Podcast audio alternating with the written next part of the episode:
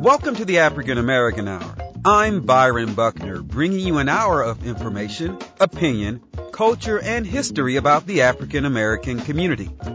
On this program, I'll bring you readings from Andscape.com, Ophthalmology Times, the Richmond Times Dispatch newspaper of Virginia, Insider.com, Smithsonian Magazine, Inc. Magazine, and I'm going to get started with two stories about African Americans living outside of the USA. The first is titled Blaxit, Why So Many Black Americans Are Moving Abroad. I found this in the Los Angeles Times newspaper, and it was published October 10, 2023, and written by Kate Linthicum. Filmmaker Jamila Nuriddin, capital N-U-R-I-D-D-I-N, was locked down in Los Angeles during the pandemic, watching the nation convulsed in protest over the murder of George Floyd when she had an epiphany. America does not deserve me. As a black woman, Nuriddin always tried to work twice as hard as those around her, thinking, if I'm smart enough, pretty enough, successful enough, then finally people will treat me as a human being. But as she grieved yet another unarmed black man killed by the police, she decided she was done trying to prove herself to a society that she felt would never really love her back. So Nuriddin, 39, packed her bags and left. She ended up in Costa Rica, in an idyllic beach town on the Caribbean coast that has become a hub for hundreds of black expatriates fed up with life in the United States. She now spends her days working for U.S. clients from chic cafes, leading healing ceremonies at a local waterfall, and trying to figure out who she is exactly outside of an American context. It's like leaving an abusive relationship, she said, of exiting the United States.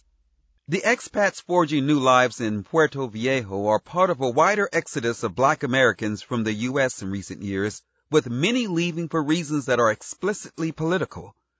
Exhausted by anti-black discrimination and violence back home, they are building communities in countries such as Portugal, Ghana, Colombia, and Mexico. Often referred to as Blaxit, which combines the words black and exit, the movement has been boosted by social media, where influencers share inspirational posts about their odysseys abroad and challenge others to join them.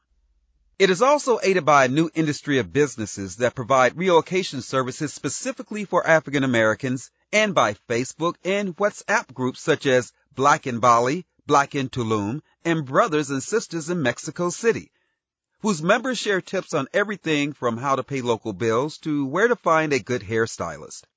There are no official statistics on how many have left the country, but academics say it may be one of the most significant immigrations of African Americans since the first half of last century, when many black artists decamped to Europe. The late writer James Baldwin, who was part of that earlier wave, said he moved to France in 1948 with the theory that nothing worse would happen to me there than had already happened to me here. Seven decades later, the U.S. is still grappling with racism, with black people twice as likely as white people to be killed by police, and black workers earning less on the dollar than their white counterparts. In Florida, a new law forces teachers to downplay the impact of slavery, and across the country, far right activists are seeking bans on books touching on black history.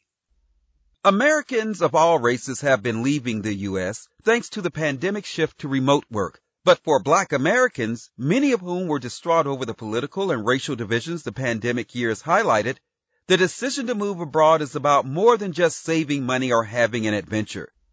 It gave people time to question, said Krishan Wright, who launched a podcast in 2020 that documented her move to Lisbon. She now works as a relocation consultant and is helping about a dozen families restart in Portugal. They are mostly black professionals with children, she said, in search of a better quality of life without the emotional and psychological strain. Many of those who are leaving are trying to escape their Americanness, yet are also having to confront the power of their dollars and what Wright calls passport privilege. Wright, 49, a former marketing executive who spent most of her life in New York and New Jersey, left in part because she couldn't bear the thought of living through another American presidential election. During the 2020 contest, after which President Trump's supporters overran the U.S. Capitol to try to stop certification of Joe Biden's win, She was racked by insomnia and lost her appetite. I was rattled to my core, Wright said. Departing the country meant being able to take a full breath for the first time. On a rainy late summer afternoon in Mexico City, Tierra Darnell raced around her packed restaurant, hugging friends hello as she delivered heaping plates of fried chicken to crowded tables of customers. I'm behind, she panted as she weaved through a pack of people dancing to funk and soul hits. Her soul food business, Blaxicocina, capital B-L-A-X-I-C-O-C-I-N-A, has become a meeting point for the growing community of black American expats here. Darnell was living in Buffalo and working for Spotify when a friend already based in Mexico convinced her to move down. Rents were cheap, he promised, and the people were kind. Darnell also felt dread about where the U.S. was headed and had decided that it was time for her to stop trying to fix a system that wasn't created for me. Life is short. Life is precious, she said. I don't want to spend my time and my energy fighting. She was inspired by Mexico City by the care put into cooking, by the abundance of fresh fruit, and by other black expats who were creating pop-ups and dance parties that were transforming the city's cultural scene. Darnell's new home is one point on a map of emerging black immigrant hubs. Mexico City or Bangkok for those who want a faster pace, Cartagena, Colombia or Tulum, Mexico for lovers of the beach, Accra, Ghana for those hoping to connect with their African roots. Some countries have made an explicit push to draw African Americans. You do not have to stay where you are not wanted forever, Ghana's tourism minister said at a ceremony there marking Floyd's death in 2020. You have a choice, and Africa is waiting for you. When Darnell started hosting soul food dinners in her apartment, dozens of strangers would show up, hungry for a taste of home. She was able to open a restaurant with the money she had saved in moving to Mexico and paying cheaper rent. It's a risk she could never have taken back home. My family doesn't have money, she said. We don't have generational wealth. Her restaurant now hosts English language comedy nights and karaoke parties heavy on 1990s R&B. It's really like Cheers, said Sharday Davis, a 34-year-old San Diego native. If you're feeling lonely, if you're feeling a little homesick, you can come here and tap in. As the rain came down in sheets outside, Davis sipped cocktails with a few friends and talked about what it means to be black in Mexico City. Mexico never had formal segregation, and it has a smaller black population than the United States. But discrimination based on skin color is rampant here, with darker skinned Mexicans earning 52% less than their lighter compatriots, according to a study by Vanderbilt University. Coming here, it was rough for me, said Davis. I get more stares here than I did in Thailand. Still, she said, the looks feel different than in the U.S. Less judgmental or suspicious and more curious. People are just like, who are you and where do you come from? she said. Anti-blackness is a global thing. It's not just in the United States, said Krista Shelton, a 47-year-old personal trainer who leads online workouts for clients back in the U.S. I have not had that in my experience here. That's not to say that colorism doesn't exist. I'm sure it does. She and others said they feel safer in Mexico City, where crime has fallen appreciably in recent years, than they do back home. Name one place that has more school shootings than the United States, said Tierra Parker, a 40-year-old marketing director from North Carolina who moved to Mexico in the summer and who also plans to spend time in Colombia and Panama. It's a hot mess, said Davis. When family members inquire about the risks in Mexico, Parker says she tells them, you should probably be more afraid of the white man at your local Target. Davis, a professor at the University of Connecticut, has been on the road for months studying the Blaxit movement, visiting Cambodia, Spain, Turkey, and nearly two dozen other countries. She is particularly interested in the fact that the movement is largely female-led and the ways that early trailblazers have paved pathways for more people to come abroad. There are underground railroads that people have created, she said. I've discovered a whole bunch of Harriet Tubmans. Davia Shannon, 49, a mother of three who grew up in Los Angeles, has become a full-time Blaxit evangelist since moving to Puerto Viejo. From a young age, Shannon's father told her and her seven siblings that there was freedom abroad. When you turn 18, get your passport and leave, he said. A lineman who worked for Pacific Bell and belonged to the Nation of Islam, her father believed that he had been paid less than his colleagues because of his race, and he didn't want his children to suffer the same fate. Shannon traveled widely and by her 30s was ready to move away for good. She considered Ecuador, but didn't think there was enough black people there. In 2013, she arrived on the Caribbean side of Costa Rica an area with a large population of Afro-descended people and an influence from Jamaica that can be heard in the reggae booming on the beach and tasted in the beef patties sold on the street. She felt an unspoken connection to the black locals that she attributed to their shared ancestry and said to herself, I can build a community here. Shannon began boosting Puerto Viejo to her 40,000 Instagram followers.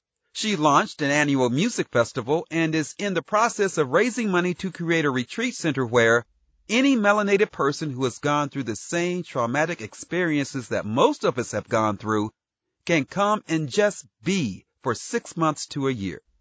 She connects new arrivals with doctors, dentists, and real estate agents to help make the transition easier, charging $140 an hour for formal consultations.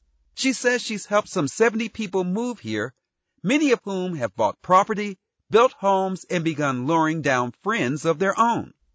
The few hundred African Americans living here call themselves the tribe.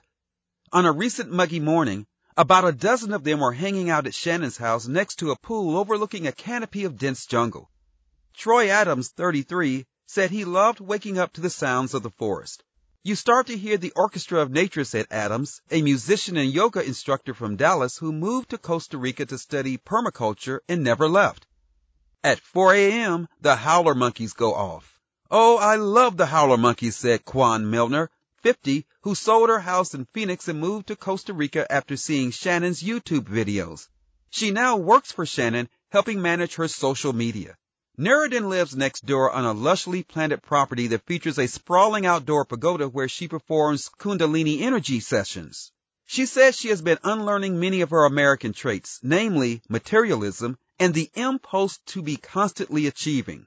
I thought I was ambitious, but I was just trying to prove myself, said Nuriddin, who started working as an actor at age 12 and never let her grade point average in school dip below 4.0.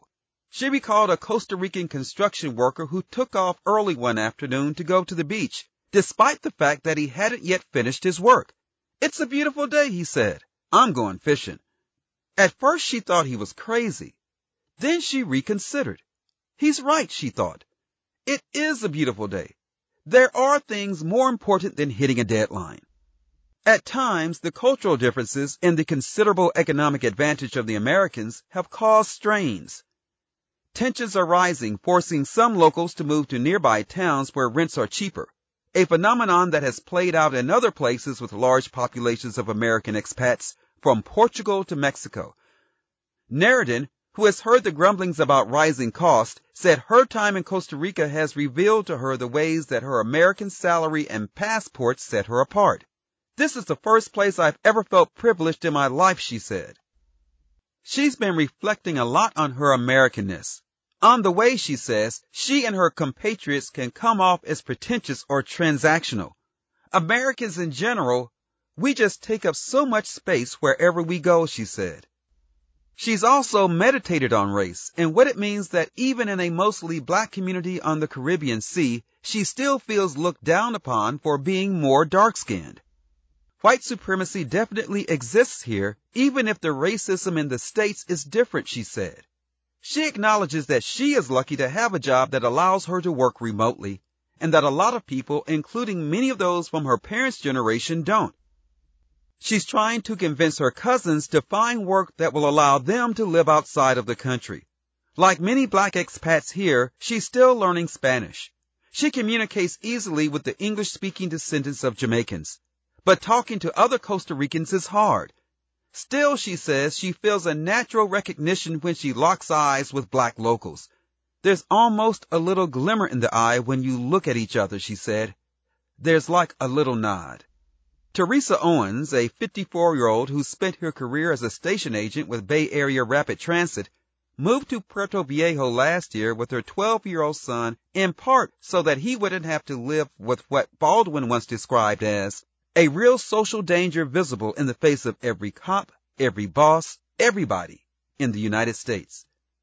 Owens is grateful that they haven't had to have the talk, that difficult conversation between black American parents and their children about the looming threat of police violence. He doesn't have to think about any of that, she said. Instead, she's taught him and his other friends, several of whom are also from the Bay Area, about which snakes are poisonous and how to read the ocean to avoid riptides. He gets to be more of a kid here, she said. Owen starts most mornings with a sunrise walk on the beach. She's learning to surf and does yoga at a local cultural center named years ago after Marcus Garvey, the Jamaican-born political activist who first began dreaming of a Pan-African nation a century ago while working on a banana plantation in the nearby town of Limon. Owens thinks Garvey would be happy knowing that members of the African diaspora are healing themselves in a center with his name. She thinks her ancestors, who were brought across the Atlantic as slaves, would be proud too. When she decided to leave the U.S., part of me felt like it was for them, Owens said. I'm not a captive anymore, she said. There are no chains holding me there other than the ones in my mind. That was the October 10th, 2023 Los Angeles Times newspaper article titled Blaxit, Why So Many Black Americans Are Moving Abroad. My next article is from the German website Deutsche Welle and its DW.com website. The title is Back to Roots, Why African Americans Are Flocking to Ghana. It was written by Isaac Kaledzi and published January 16, 2023. Tanya Safir Ankoma originally hails from Mississippi in the United States of America, but more than 10 years ago she decided to move abroad. I had this strong urge to come to Africa. I wanted to experience it. Something had been tugging at my heart to come and visit the motherland, she told DW. Safir Ankoma says she was inspired by a couple from Tennessee who had visited Ghana several times. They would talk about it all the time, show me pictures, videos, and things like that, which stirred up a desire in me even more to come. Safir Ankoma finally made it to Africa for the first time in 2010, and Ghana in West Africa was her destination. She quickly fell in love with the continent. The trained lawyer now lives in the capital, Accra, and married a Ghanaian. I love it here. I would much rather be here than in the United States for sure, she said. Safir Ankoma has since become an ambassador urging many Africans in the diaspora to visit Africa to experience the rich heritage. At least 1,500 African Americans have moved to Ghana since 2019 following a campaign by Ghana's government. The campaign dubbed the Year of Return became a catalyst for many descendants of Africans in the diaspora to embark on a spiritual journey. At the time, it also marked 400 years since the arrival of the first enslaved Africans in Jamestown, Virginia. The year of the return was also to celebrate the resilience of all the victims of the transatlantic slave trade who were forcibly displaced throughout the world, ending up in North America, South America, the Caribbean, Europe, and Asia. The COVID-19 pandemic in 2020 did slow visitors, but hasn't stopped African Americans from traveling to West Africa. One of the main highlights of such visits is to tour some historical sites such as the slave castles in central Ghana to remind them of their ancestry and to reconnect with the continent. In 2020, Ghana's government launched what they call the Beyond the Return campaign. It is a 10-year project with the theme a Decade of African Renaissance, 2020 to 2030. Clifford Otto Ashun, a senior member of the Museums and Monuments Board of Ghana, told DW that the campaign continues to chalk up much success. The two campaigns actually have contributed immensely to the arrival of the African diaspora, especially to visit Ghana and the slave dungeons, Ashun said. According to Ashun, there are other activities to keep the interest high among Africans in the diaspora too, including music festivals. Felisa Freeman, originally from California, is one of the hundreds of African American visitors touring the Cape Coast Castle. It was her first time in Ghana and her first time to the African continent, she told DW. My expectation is to experience Africa and culture and sort of soak it in and get a little closer to my roots, Freeman said. The Cape Coast Castle, now a UNESCO World Heritage Site, is the largest of the buildings based around the legacy of the transatlantic slave trade. It played a significant role in the gold and slave trades, the arrival of Christianity, and the establishment of the first formal education system. The slave dungeons, for both male and female inmates, tell the sad story of how Africans shipped across the Atlantic endured the torture and inhumane treatment at the hands of their European masters. It is always an emotional moment for visitors. Coming to the Cape Coast Castle is a connection with history, Freeman said, adding that it gives her the opportunity to see the route her ancestors potentially took to the United States. You just get to see the nature of human struggle for dominance, an emotional Freeman said. The castle still has remnants of the cannons and mortars used in its defense centuries ago. The historical museum inside the castle contains a growing collection of art and cultural objects, including ceremonial drums, old muskets, shackles from the slave trade, and ancient pottery.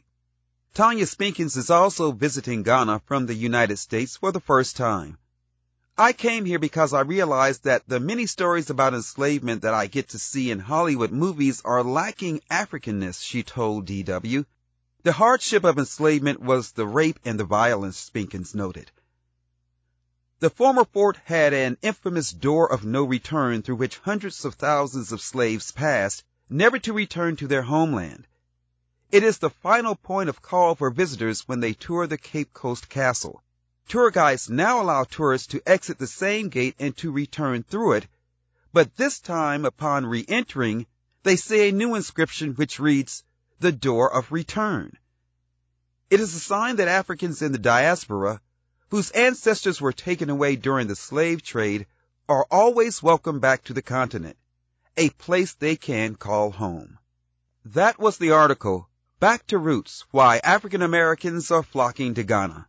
It was written by Isaac Kaledzi and it was published January 16, 2023 at Deutsche Welle's DW.com website.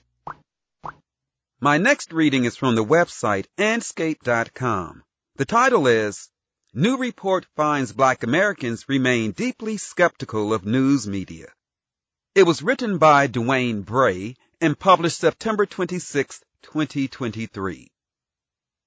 A new survey by the Pew Research Center found that black Americans believe the news media has gone out of its way to portray their community in a negative and stereotypical light, and most don't believe that behavior will change in their lifetimes.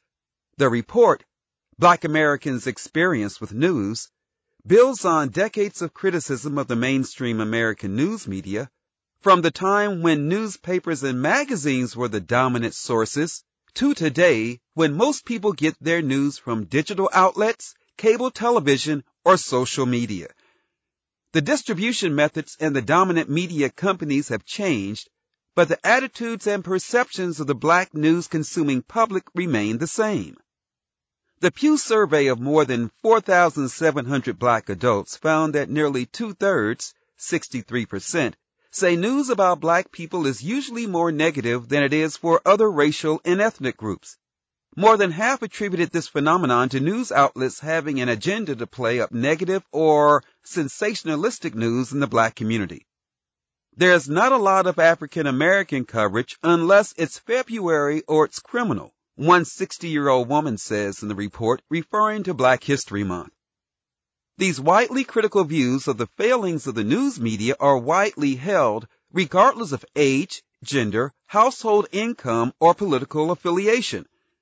For instance, the study found that among black Democrats and those who lean Democratic, 59% say news about black people covers only certain segments of black communities, along with 55% of black Republicans and Republican leaners. Much smaller shares in both groups say the news covers a wide variety of black people, 9% and 11% respectively. 8 in 10 black people say they see news reports that are outright racist or racially insensitive. 39% say it happens extremely or fairly often, and 41% say it occurs sometimes. One area where consensus broke up slightly was along the lines of education. 68% or about two-thirds of black Americans with at least a bachelor's degree say the news they see or hear about black people covers only certain segments of black communities. Black people with a high school diploma or less were less adamant on that point, with about half, 49%, saying the news covers only certain segments of black communities. Major portions of the news media in America have long struggled to satisfy the desires of the black community.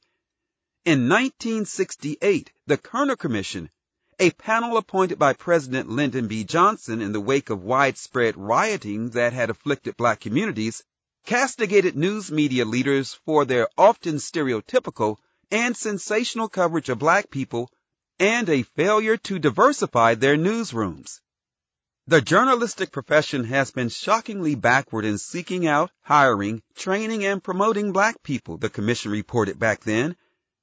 Fewer than 5% of the people employed by the news business and editorial jobs in the United States today are black.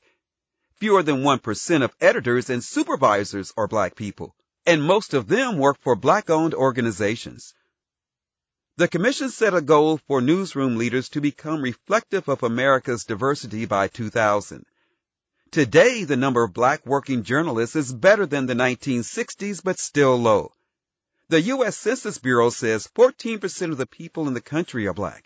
In a Pew Research analysis earlier this year of 12,000 U.S. based journalists, just 6% were black. Similarly, respondents to this latest Pew study said today's news media executives can improve their coverage and better gain the trust of black America by hiring, retaining, and promoting more black journalists. They said journalists of any ethnicity or racial group can report the news fairly and accurately, but that having more black reporters, editors, and producers working in newsrooms would go a long way toward improving those outlets' institutional understanding of the black community and help bring more credibility to the reports they publish and air, especially on stories involving race and racial issues.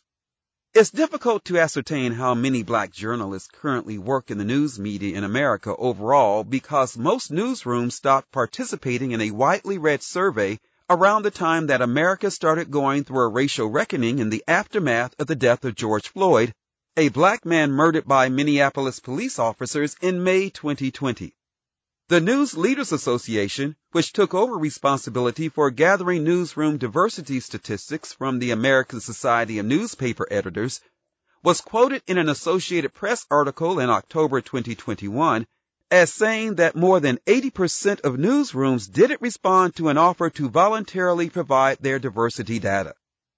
According to the latest figures from the Radio Television Digital News Association, 13.2% of the workforce in the television industry in America was black in 2022, compared to 6% of TV newsroom leadership.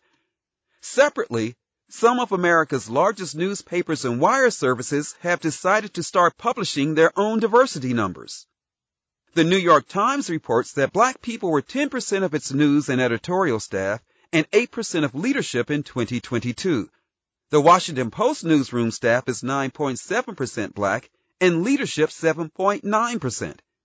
In 2021, the AP said 7% of its staff was black. Black respondents cited a variety of reasons for what they see as negative coverage of their community. 51% agree that it's a result of news organizations pushing agendas. 45% say it's also because journalists aren't informed. 42% agree with a question asking if racism is part of it. 37% blame it on the speed of the news cycle. And 36% attribute it to a lack of black staffers. Few respondents see the problem being fixed anytime soon. Just 14% say it is extremely or very likely that black Americans will be covered fairly in the news during their lifetime, the authors of the Pew Report write. A far higher percentage, 38%, are deeply pessimistic about this, saying that it is not too or not at all likely to happen. Another 40% fall somewhere in the middle saying it is somewhat likely to happen. Even the youngest black adults are largely skeptical that black people will be covered fairly in their lifetimes. Very few, 12%, of those ages 65 and older say this is extremely or very likely, as do 17% of black adults under 30. However, the youngest group is somewhat less inclined to see this prospect as not too or not at all likely to happen, 31% versus 44%. Black adults 50 and over tend to get their news from local and national outlets, and younger people rely more on social media channels. Even those under 50 report having little trust in the accuracy of what they see on social media. 24% of those responding say they get news from black outlets extremely or fairly often, while another 40% say they do sometimes. That was the article titled, New Report Finds Black Americans Remain Deeply Skeptical of News Media.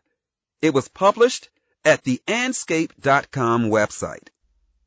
If you've just joined us, you're listening to the African American Hour. I'm Byron Buckner. My next reading is from Ophthalmology Times and its ophthalmologytimes.com website.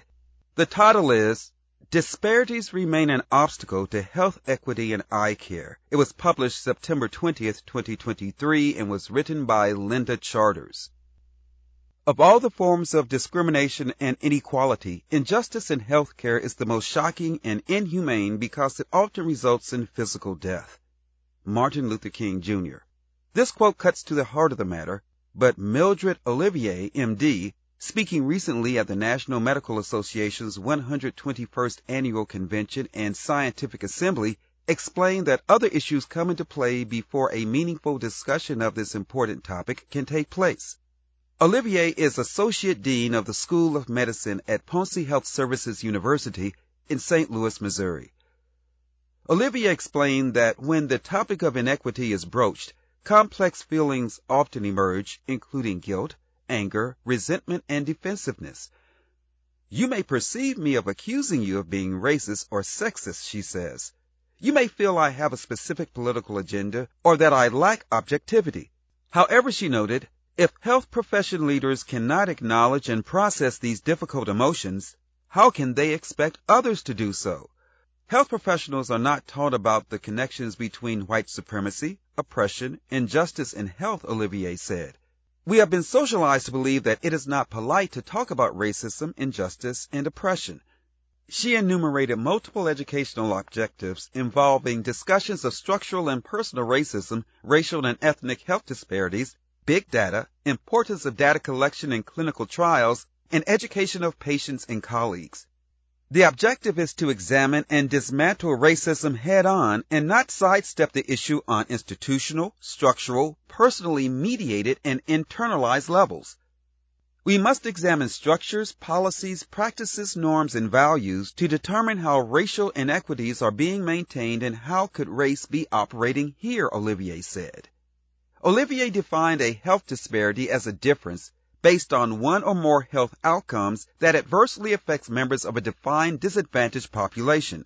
The difference is perpetuated by social injustice in which public and institutional practices, cultural representations, and other norms work to reinforce perpetuation of racial group inequities. The most important component of this is the defined populations. These populations are designated by the U.S. Congress, she stated. Social determinants of health, i.e., economic stability, neighborhood and physical environment, education, food, community, safety, social context, and healthcare system involve inequality relating to health damaging experiences resulting from the toxic combination of poor social policies, unfair economic arrangements, and bad politics. All of the elements involved in the social determinants of health interact to determine morbidity, mortality, life expectancy, healthcare expenditures, health status, and functional limitations. She posed two questions. Do new medications, devices, and surgical procedures allow equal access for those who are underrepresented? Do underrepresentation in research and overrepresentation in incidence and prevalence of disease have a role?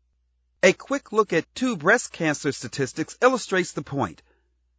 Olivier noted the death rate is 41% higher for black women compared to white women, and only 6% of black women participate in breast cancer clinical research. Olivier explained that not all segments of the population have benefited from advances in science and medicine, and the disparities in clinical and genomic research are well characterized. In addition, she said, distinct populations have been understudied in science, underrepresented in research, and underserved by medicine.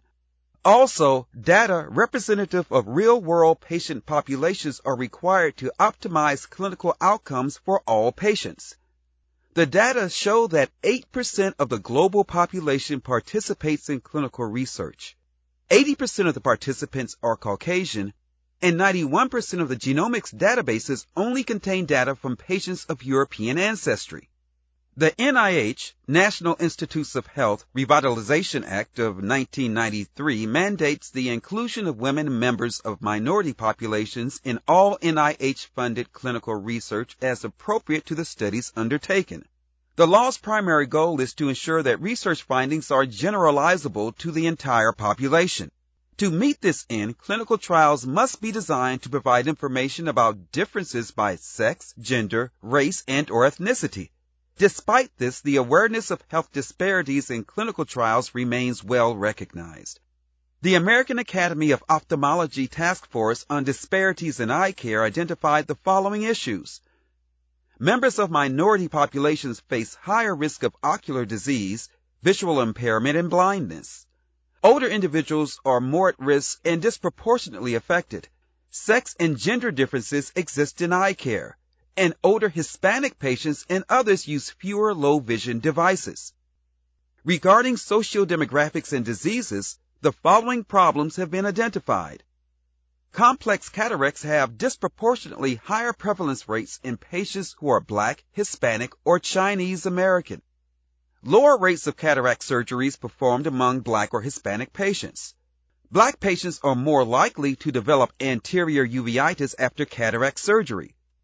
There is a higher risk of glaucoma with older patients. Higher rates of glaucoma surgery are performed due to underdiagnosis and later patient presentation. Higher prevalence rates of glaucoma are seen in Hispanic and white women and in Asian American patients. Higher glaucoma surgical failure rates are seen in non-white populations. Olivier placed the burden squarely on clinicians and urged that data continue to be collected from underserved populations, that clinicians continue to acknowledge and pilot interventions to address social determinants including systemic racism, that they build infrastructure to identify modifiable determinants at multiple levels, that they elevate community concerns, formulating ways to increase underrepresented population participation in clinical trials and genomic databases, and that they increase diverse populations to improve scientific understanding of various ophthalmic conditions and improve the standard of care for all patients. That was the article, Disparities Remain an Obstacle to Health Equity in Eye Care, and it was written by Dr. Linda Charters. It was published September 20th, 2023 at the ophthalmologytimes.com website. My next reading is from the Richmond Times Dispatch newspaper of Virginia. The title is On Monuments, Roanoke Took a Different Path. It was published October 8, 2023 and written by Michael Paul Williams. As throngs of protesters took to Richmond streets demanding justice and taking down Confederate monuments, a 70 year old retired banker in Roanoke took the fate of a city memorial to Robert E. Lee into his own hands. On the night of July 22, 2020, William Clay Foreman used a chain and a rented truck to topple the 10 foot tall granite obelisk memorializing the Confederate general. A preemptive strike in a city that was going through the public process of removing the marker in a downtown pocket park, according to the Roanoke Times. I didn't want it to become a mini Richmond, Foreman said. Foreman eventually pled guilty to a misdemeanor. He died in August 2022. But his spirit lives on in Roanoke, a place that only half-heartedly bought into the lost cause idolatry. On Wednesday, October 4th, in what was formerly Lee Plaza, the city unveiled a statue to Henrietta Lacks, described by civil rights attorney Ben Crump as the mother of modern medicine according to the Roanoke Times. Lacks went to the hospital at Johns Hopkins University in 1951 for treatment of the cervical cancer that would eventually kill her. Tissue taken from her tumor without her knowledge or consent became the first human cells to regenerate every 24 hours. those immortal HeLa cells enabled groundbreaking research and innovations. But it was only in August that her family reached a settlement with a science and technology company that it said took Lacks' cells and profited from them, according to the Times story. Lacks' grandson, the family's lawyers, and the sculpture's artists were among more than 300 people on hand at what is now Lacks' Plaza. To me, it was a breathtaking monument, said Mayor Sherman Lee. We're just so proud and happy that we can recognize her. Lacks lived only briefly in Roanoke.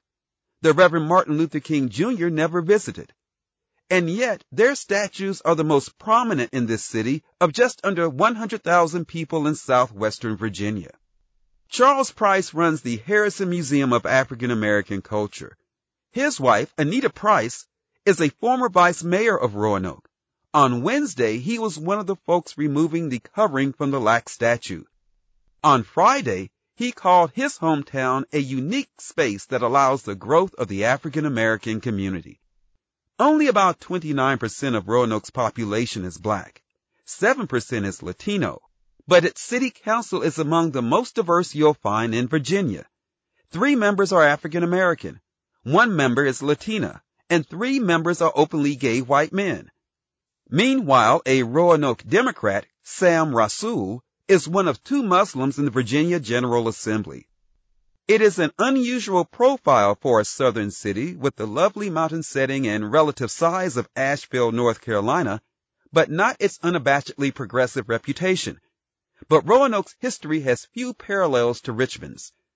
Roanoke was a boom town that sprang up in the 1880s as a result of railroads and the opening of the coal fields, earning the nickname the Magic City. An influx of residents from other regions and immigrants from abroad gave Roanoke a different character than that of antebellum old money Virginia, says veteran journalist Dwayne Yancey, editor of Cardinal News, and former editorial page editor for the Roanoke Times. Roanoke wasn't here during the Civil War, so its history is very different from other cities in Virginia, Yancey said. Roanoke was no utopia. It had its share of racial issues. But a young Linwood Holton discerned a difference between Roanoke and the rest of Virginia. In 2017, a downtown plaza was dedicated to Holton, who as governor ushered in a new era of race relations in Virginia. A Roanoke Times story on the occasion recalled young Holton's decision to set up a law practice in Roanoke thusly. Though Roanoke is highly segregated and slow walked school integration until the early 1970s, Holton saw it as more free of the plantation mentality of old South cities that favored segregation. Or as Lee said in an interview on Friday, We've always tried to be inclusive and just highlight those things that have made a difference in our community and in our country. Yes, Roanoke is a heavily Democratic city, he said, but he attributes the diverse composition of the city council to the trust built by members being active in their communities. They accept people for what they bring to the table, he said of Roanoke residents. The Roanoke Memorial is the only statue of Virginia. It sits at the foot of a pedestrian bridge that also bears his name and links downtown Roanoke to the historic black neighborhood of Gainsboro. That neighborhood commemorates legendary civil rights lawyer Oliver W. Hill Sr., who was born in Richmond but spent his formative years in Roanoke, and Edward G. Dudley, who in 1949 became the first African American to hold the rank of ambassador. Black folks in Roanoke had their share of battles. But Yancey says white business people observing troubles elsewhere in the South worked behind the scenes with prominent black leaders to bring about integration. The flip side is some people say that means there isn't much civic activism in Roanoke because there wasn't that history of having to fight for things. An August 1961 moment belies that sentiment. The Baltimore Colts and Pittsburgh Steelers were slated to play a preseason game at Roanoke's Victory Stadium. Both teams were integrated, and the NAACP appealed to them not to play in a segregated stadium as dictated by Virginia law at the time. The team said they would not cross an NAACP picket line, and black fans bought tickets in the white section. Roanoke officials essentially looked the other way, according to a website honoring the late Roanoke civil rights leader, the Reverend R. R. Wilkinson. When that moment of racial reckoning arrived in 2020 after the murder of George Floyd by a Minneapolis police officer, there were confrontations between law enforcement and protesters in Roanoke. But there were precious few Confederate monuments for protesters to focus their ire, even if they were so inclined. I think Roanoke has always been a very practical place, Yancey said. Not that statues are impractical, but Roanoke has not been a fancy place. Its history was the blue collar railroad town and putting up statues to grand figures of the past wasn't your top of mind thing.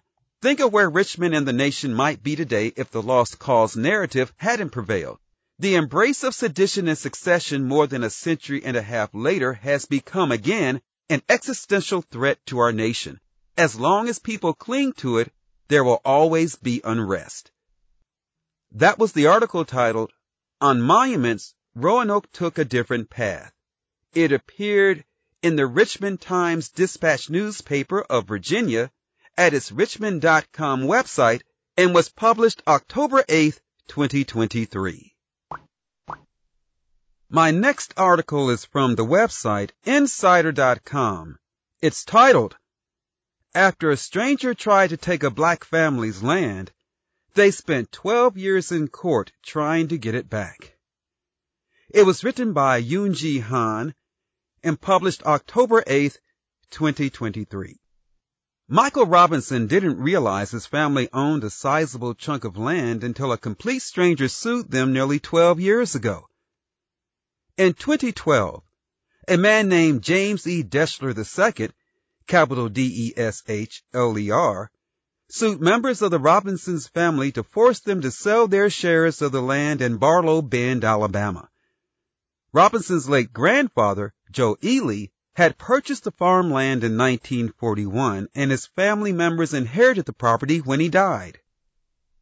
Under Alabama law, anyone owning an interest in a plot of land could sue the other landowners to force a sale.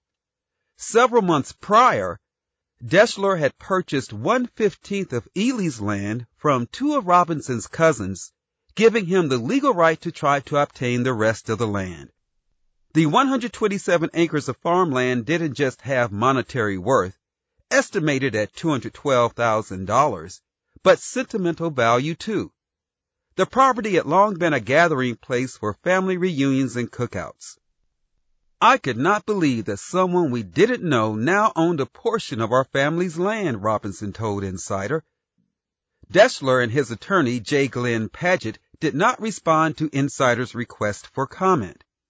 In the decades following the end of slavery in the United States, black Americans amassed millions of acres of farmland, peaking at between 16 million and 19 million acres around 1910, according to the Census of Agriculture.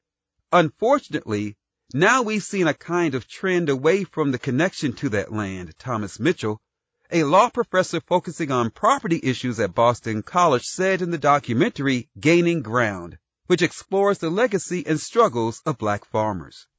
The way that enslavement is taught in our schools has African Americans really ashamed of that legacy of land. But today, black Americans own just 2 million acres of land, the result of a century of land theft by largely white farmers and landowners. Heirs property disputes, referring to issues over land transferred to multiple family members by inheritance, usually without a will, are a common problem for southern black farmers. They're also a common practice that white farmers historically have abused to take land from black farmers and their descendants. By Mitchell's conservative estimate, the land that black Americans have lost since the early 20th century amounts to about $326 billion. And that's just farmland. Black Americans have also been targets of urban land dispossession like in the case of Bruce's Beach, a California property that was owned by a black couple, Charles and Willa Bruce. In 1924, the Manhattan Beach Board of Trustees seized the property via eminent domain. It wasn't until 2022 that it was officially returned to the Bruce family. We're talking about trillions of dollars of generational wealth that have been washed away, Mitchell said in Gaining Ground. It fell on Robinson, a corporate and nonprofit advisor, to help spearhead the family's efforts to fight the lawsuit. But there were immediate hurdles.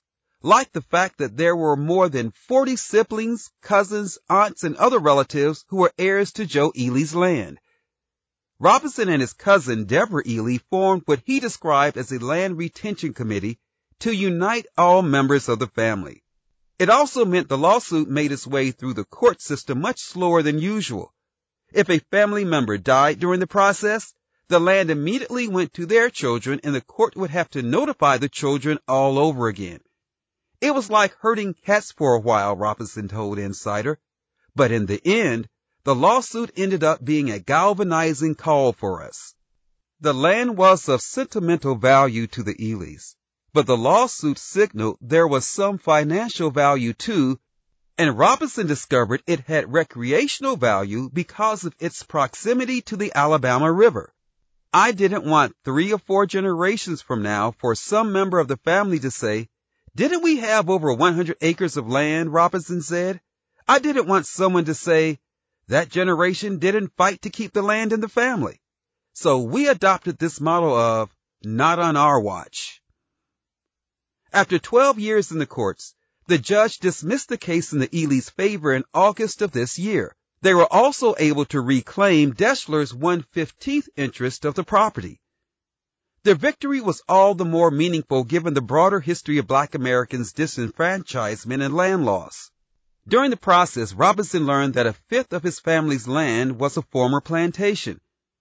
To me, it had even more meaning that people were enslaved on that land, and now we owned it, and we had the opportunity to change the narrative, the legacy, and the history on that land, he said. Since his family defeated the lawsuit, Robinson put the land in an LLC named in honor of his grandparents as a way to pay homage to their legacy. While they still plan to continue using the land as a gathering place, the Ely family is also eyeing business opportunities to make the most of the land and allow it to become a resource for them. Reclaiming the land is about reclaiming our birthright, Robinson said. I never met my grandfather. He died in 1959 before I was even born. But it was so important for me to honor his legacy and the intent when he purchased that land. He could only dream or imagine where we are as a people of color today. And I wanted to take the blood, sweat, and tears that went into that land and not let that die. That was the article titled, After a Stranger Tried to Take a Black Family's Land, They Spent 12 Years in Court Trying to Get It Back. I found it at the Insider com website. And my final reading for this program is from Smithsonian Magazine and its September slash October 2023 edition. It's from the column Institutional Knowledge, which is written by Lonnie Bunch III, who is the secretary of the Smithsonian Institution. The title of this column is The African Atlantis, a new exhibition imagines a world in which the Middle Passage created lives instead of claiming them. When I was building the National Museum of African American History and Culture, NMAAHC, I was determined to collect the remnants of one of the many ships that carried enslaved Africans across the Atlantic.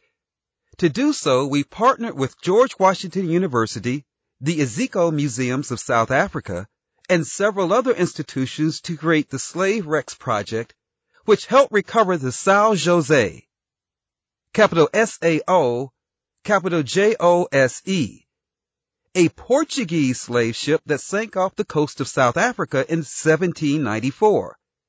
Several artifacts from the shipwreck now reside in the NMAAHC's permanent collections. Many more ships, and the human remains of the nearly two million people who died during the Middle Passage have never been recovered. A new exhibition at the National Museum of African Art, which celebrates its 60th anniversary next year, imagines an alternative universe in which generations of African people who never reached the Americas thrive in an underwater world deep in the Atlantic. Ayana V. Jackson, a photographer and contemporary fine artist, began formulating the idea for the exhibition from the deep in the wake of Drexciya with Ayana V. Jackson. Capital D-R-E-X-C-I-Y-A, as a Smithsonian Artist Research Fellow in 2018. I am gratified to see her work continue to shape the Smithsonian years later. In the exhibition, she conjures the underwater kingdom imagined by the Detroit-based techno music duo Drexciya. There, pregnant African women who were thrown overboard or jumped from slave ships gave birth to children who could breathe underwater where they built a utopian society. Originally more militaristic and masculine, with a focus on the men of Drexciya seeking revenge, the myth is put through a feminist lens in Jackson's reimagining. Using photography, costume design, immersive video, and other media, Jackson grieves the mothers who drowned after giving birth to the members of this fictional society and imagines their expansive underwater world. Jackson trained as a freediver to be able to film herself swimming in the ocean at depths greater than 100 feet. She traveled throughout Africa and the Caribbean to shoot underwater scenes and work with African designers to imagine the clothing of an aquatic black society from the Elizabethan period onward.